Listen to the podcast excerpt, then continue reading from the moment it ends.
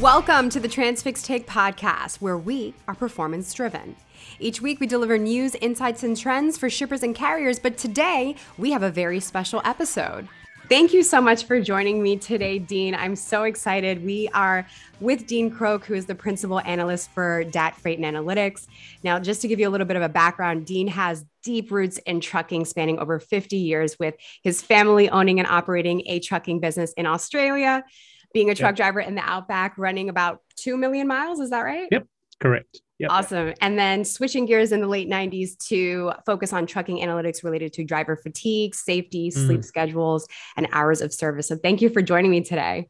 Great to be with you. Thank you. Absolutely. So, Dean, I'd love to focus on where your beginnings came from. I mean, with your focus on driver fatigue and sleep patterns yep. and so forth, what was it that led you to really zero in on these issues within the trucking industry?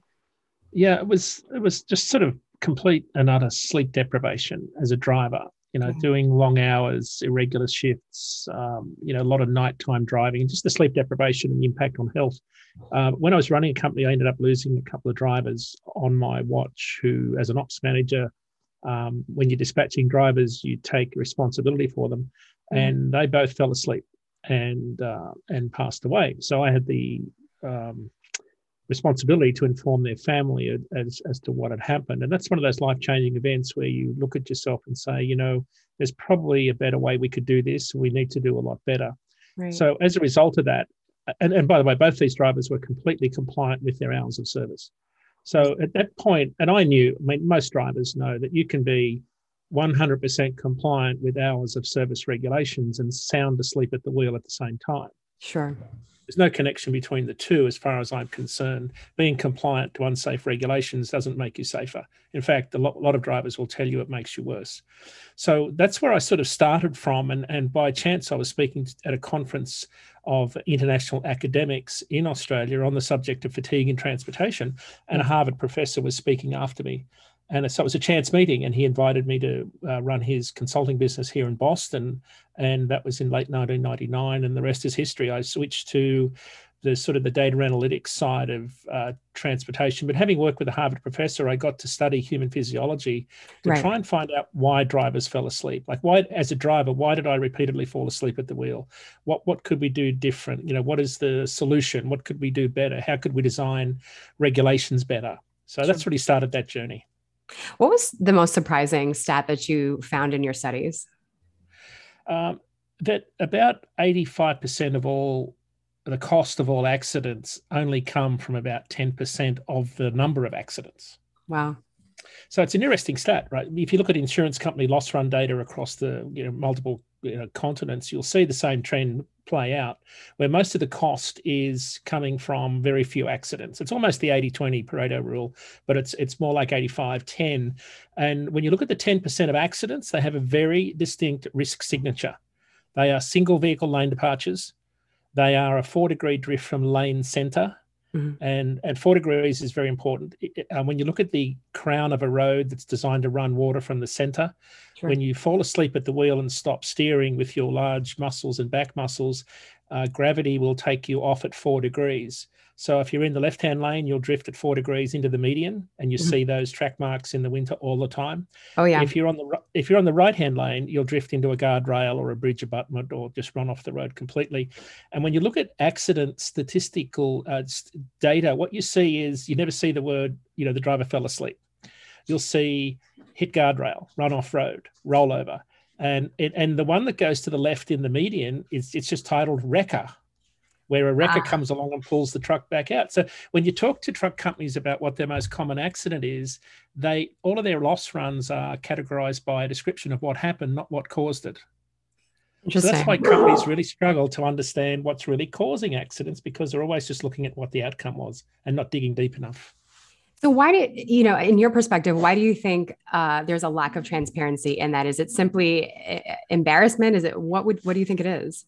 It's it's litigation first and foremost. Sure. Well, absolutely. Some, some, companies ban the word fatigue. Uh, mm. and in particular, in the years leading up to when ELDs became more common and plaintiff attorneys would uh, go after truck companies who had paper logs because they were an easy mark. It was easy right. to prove you weren't compliant because the, the court system believed that if you were compliant, you were therefore safe.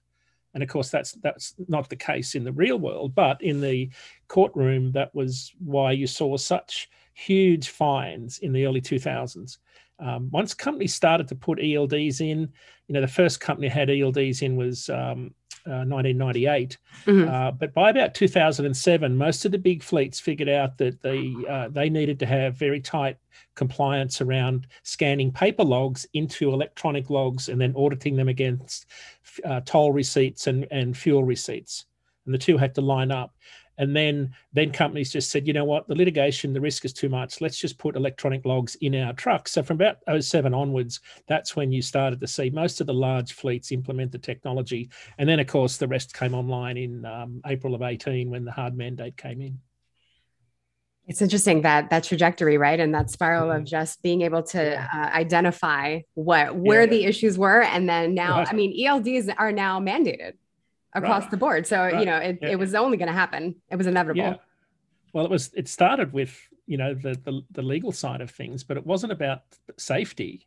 It was about compliance. Right. And, and, so if you look at accident data, and some of the latest reports now show that accidents haven't improved.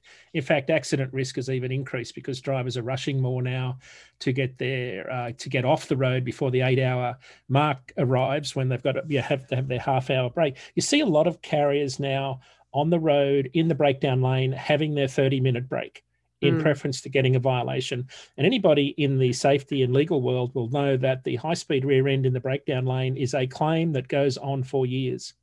It's a multiple year claim. I've never seen any of them clean. It's probably one of the worst you'll have in terms of dealing with, um, you know, fatalities and and long long tail claims. Absolutely. You know, and, and just going into uh, a little deeper on the hours of service, the current, yeah. I mean, just to set the stage here, right? For truckers, there is an 11 hour uh, period of time for driving with a 14 mm-hmm. consecutive mm-hmm. hours of on duty mm-hmm. time. Right. And in any 24 period. And then there's a 30 break, uh, 30 minute break requirement after eight cumulative hours. So, so quite a lot of mm-hmm. stipulations mm-hmm. there when it comes to driving mm-hmm. time, not to be confused with on duty duty time. Right right, right. So now, you know, and of course, there's exceptions with adverse driving conditions with weather and, you know, long, uh, short haul versus long haul, et cetera. But do you think that this works for driver health?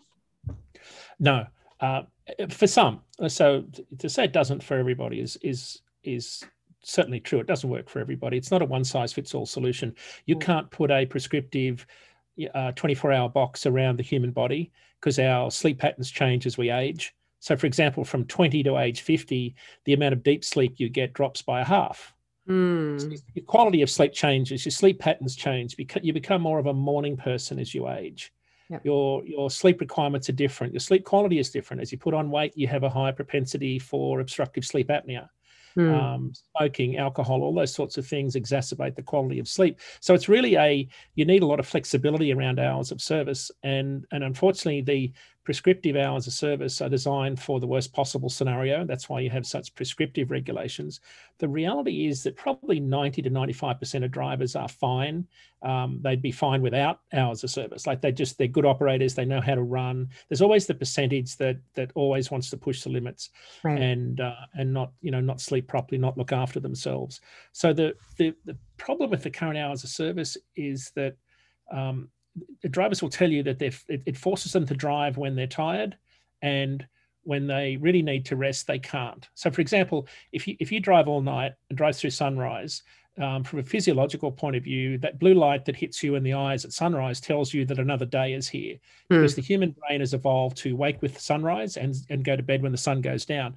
The fact you're driving a truck at night doesn't come into the equation. It's all driven by, by blue light in particular. So mm. your body goes through this sleep pattern and you're trying to go to work and drive. On the other end of the shift, when you're trying to go to sleep and have a 10 hour break after the sunrise, yep. the body's trying to wake up and you're trying to go to sleep. Mm. And, the, and, this, and, there's this internal battle that goes on. And that's why most drivers that have a 10 hour break in the day get on average four and a half hours sleep. Whereas if you had a 10 hour break at night when you're designed to sleep, it's more like seven. Mm. So that's why a lot of drivers will tell you they'll sit around during the 10 hour break during the day, unable to sleep, frustrated, quite quite awake and could drive for a few hours. but they can't because they've got to sit there for 10 hours. By the time 10 hours rolls around, they're exhausted. Right. And then they've got to go again that night. Right. So the now this is a lot better than what it was before 2004 when it was 10 on, 8 off.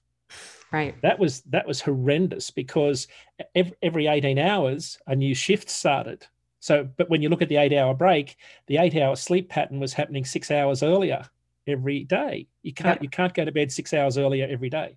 So the current hours of service in 04 at at 11 on, 10 off, and mm. three other is a 24 hour uh, cycle. And what the what the uh, regular regulatory authorities are trying to do is get the daily pattern closer to the rising and setting of the sun.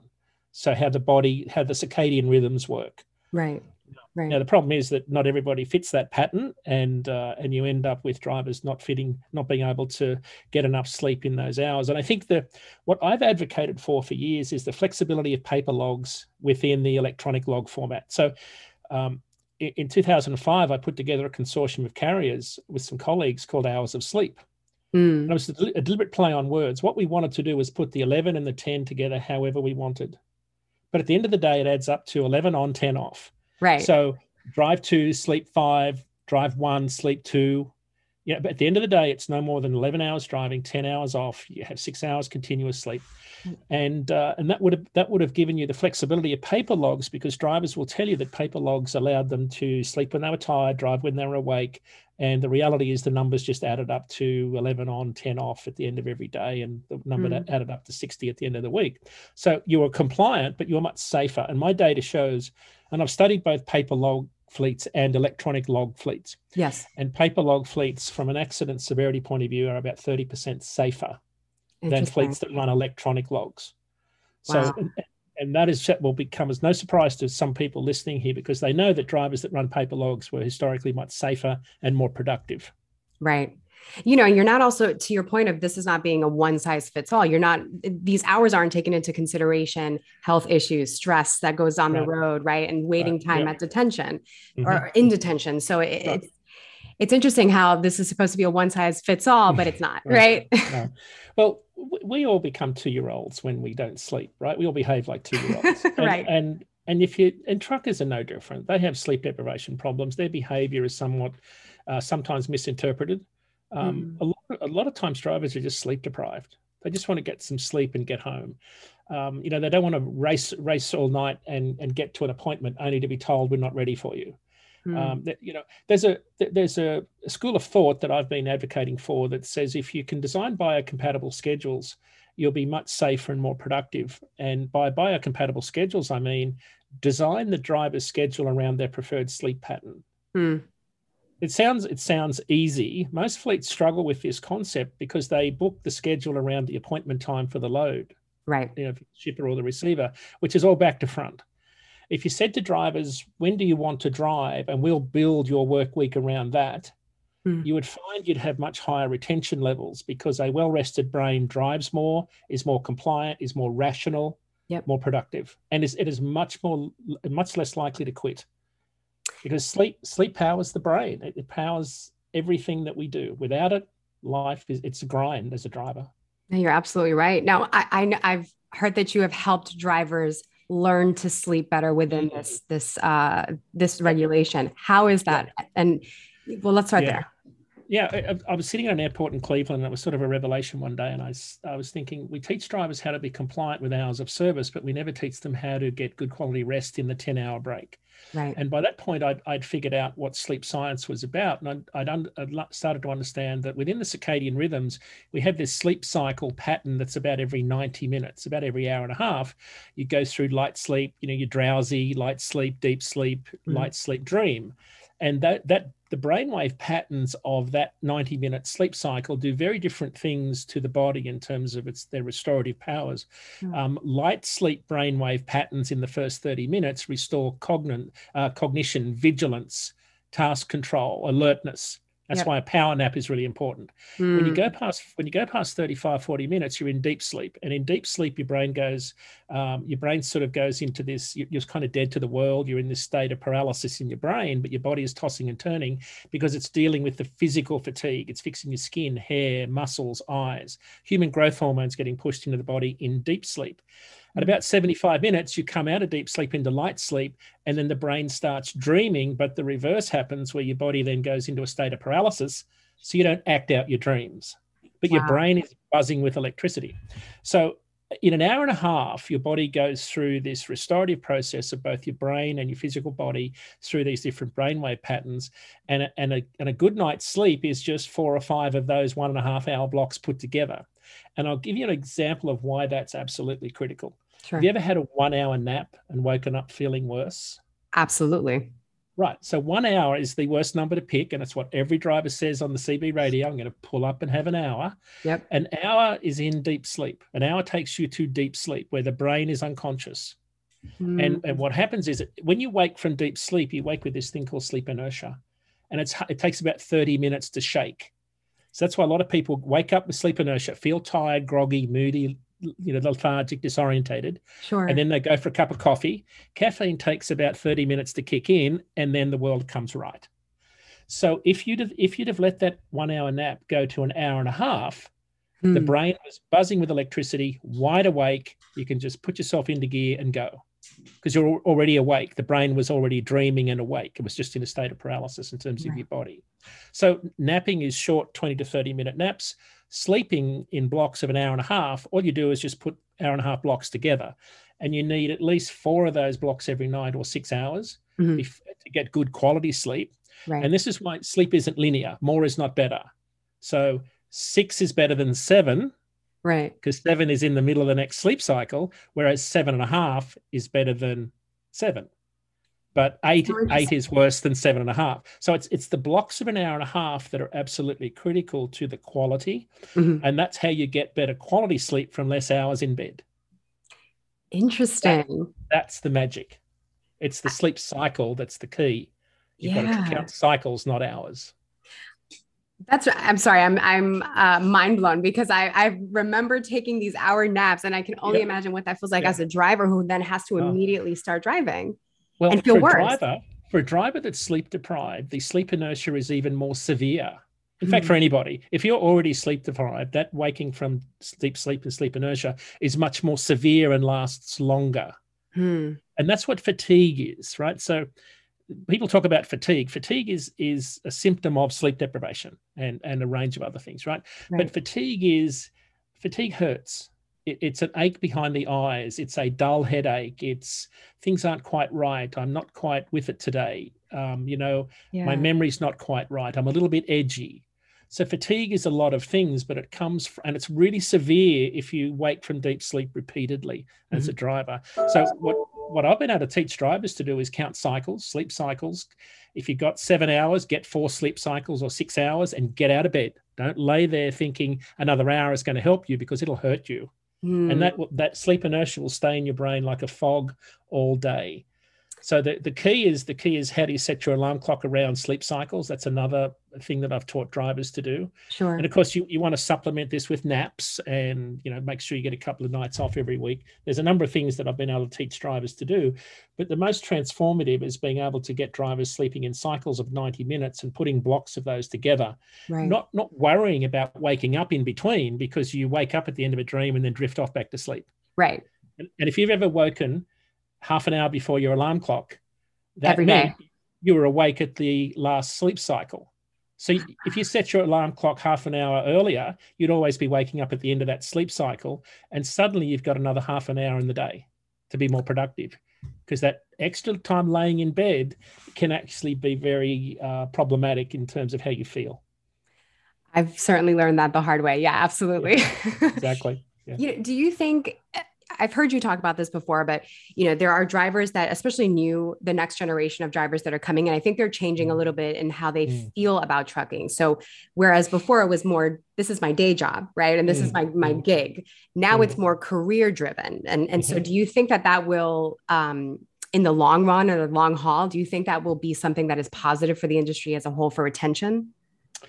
Um, yeah, I think so. I mean, there's definitely a, a generational shift going on. Sure. Uh, but the problem is that a lot of the younger generations are more tech savvy. They have more uh, technology around them. Mm. And the problem with the technology is the blue light that those devices emit simulates sunlight.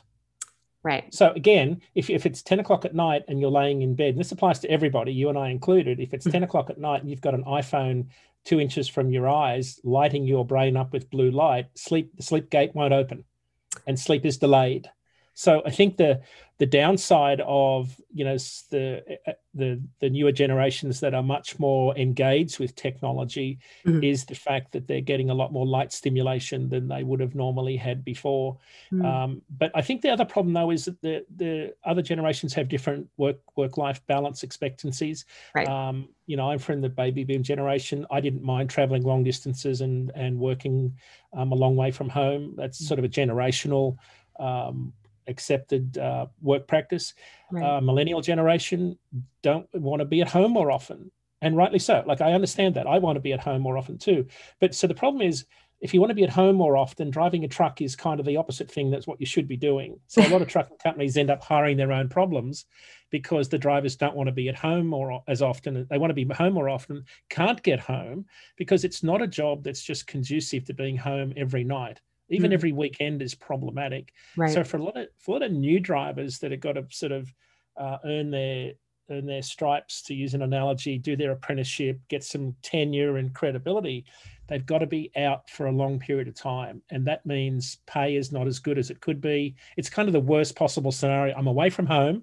Mm-hmm. I'm going to be sleep deprived, and I'm not earning as much as I ultimately could if I'm there for five years. Yeah. So it's a, and plus it's just a really hard job. Like the steering part's easy but the the mental aspect of driving a truck with weather, traffic, car drivers, um, dock time, delays, detention time. It's a really stressful job because you always want to be somewhere else. Yeah. And, and and dealing with you know family problems from the seat of a truck a thousand miles away, it's hard to describe how stressful that is.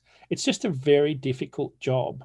Yeah. And and it's a thankless job where you know your drivers don't get a lot of respect. So it's it's a challenge no matter what generation we're talking about. It's a it's a hard job, and we are struggling as an industry to make it a good job, yeah. like you know, an attractive job. Pay is part of it.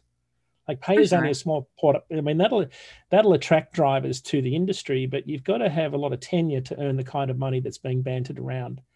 Um, underlying all of that, regardless of pay, um, it's still a hard job.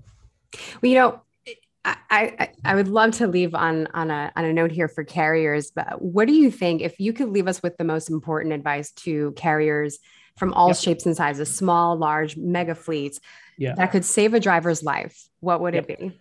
The most important thing any fleet can do to decrease the risk, increase profitability, productivity, miles per tractor week, and, and increase retention levels is have drivers start work at the same time every single day yeah. without fail. Why is that? If you have the same start time, by default, you have the same sleep pattern. Hmm. Now, if you have different start times every day, you're screwing up the driver's sleep pattern. And that's what leads to sleep deprivation and accident risk and, and poor health outcomes. Right. So, the same start time, it gets back to the biocompatible scheduling angle. Design schedules around a driver's preferred sleep pattern because some drivers will want to start at 10 in the morning because they're night owls. Yep. Other drivers will want to start at 3 in the morning because they're morning larks. Hmm. So, so designing your schedules around a driver's preferred sleep pattern, but of of all the things you can do, lock in the start time and don't deviate that because the human brain has an inbuilt drive for what we call anchor sleep. Sleep right. at the same time, same place every day. That's what's inside our bodies driving us every day. That's the best thing peak fleets could do right now. Thank you so much, Dean. What an insightful conversation. I could talk to you all day, but I know you don't have time for that. So I've got to have um, a nap now. Yeah, I know. same, same, but but a hour and a half nap. There we go. That's what I, exactly. I will always keep with me.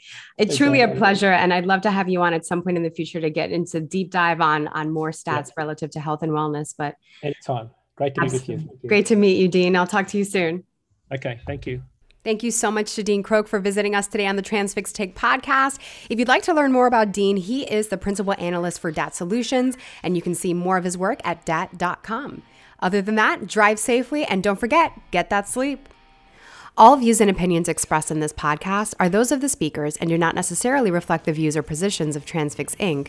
or any parent companies or affiliates or the companies with which the participants are affiliated and may have been previously disseminated by them.